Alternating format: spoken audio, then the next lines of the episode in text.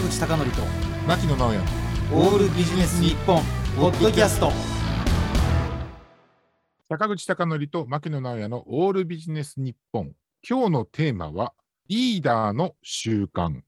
ということでございおー来ましたね。はい。まあ、リーダーの習慣っていうとですね、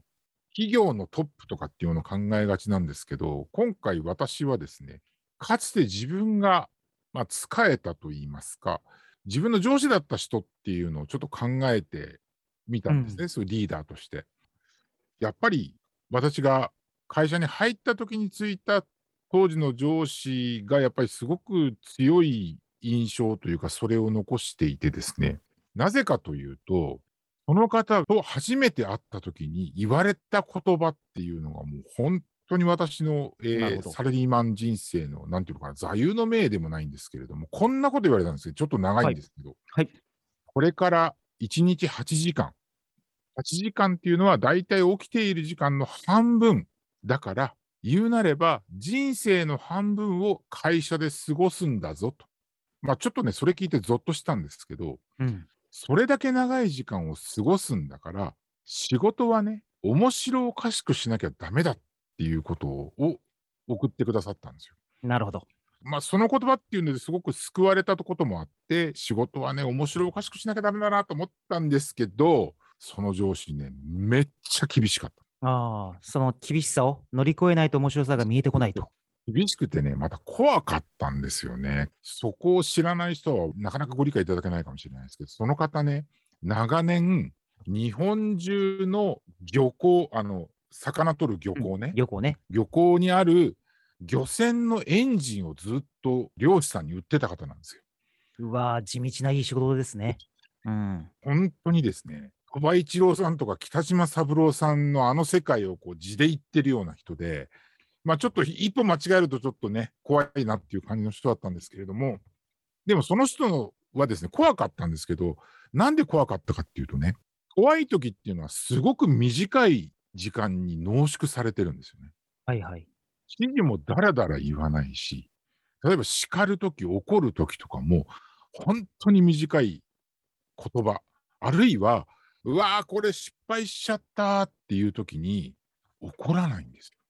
ほ見守ってくれてるんですよね。う、うん、それって逆に怖いな、ちゃんとしなきゃなっていうことをすごく思わせてくれた方で、だから厳しさっていうのはすごく短いんですけども、ただね、すごく人いじるんですよね。うんだからすごくそこの職場っていうのは、その方はすごく怖かったんですけど、今思い返すと、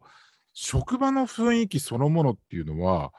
もう本当に素晴らしかったというか、明るかったんですよね。よく声もかけていたし。だから、面白さの部分っていうのは、まあ、できるだけ長く、その方がそのリーダーとしてそういうことを意識してたかどうかは分かりませんけど、長くしてて、その厳しい瞬間っていうのはすごく短かったっていう、そういうメリハリっていうのがあって、私がね、数えてみたら、今までついた上司って、大体20人ぐらいいるんですよね。なるほどその中でも、まあ、そこまでやっぱりこうメリハリがついて楽しくて、あんまりっていうか、ほぼ嫌な思い出がない上司って少なかったなというふうに思うんですよね。だからやっぱりその、ネチネチ怒ったりとか、やっぱ叱ったりっていうのはすごく良くないし、だからやっぱりその明るくしなきゃいけないしっていうことで、やっぱりネチネチない分ですね、その職場の人間関係が、まあ良かったのかなと。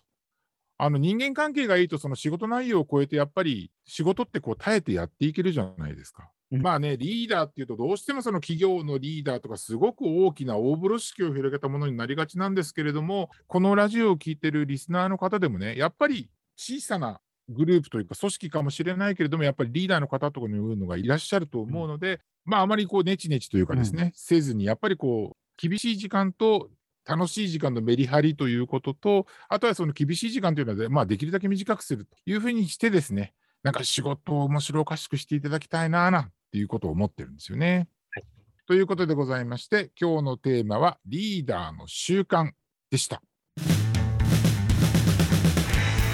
坂口孝則と牧野直哉のオールビジネス日本ポッドキャスト。今回はここまで。次回もお楽しみに。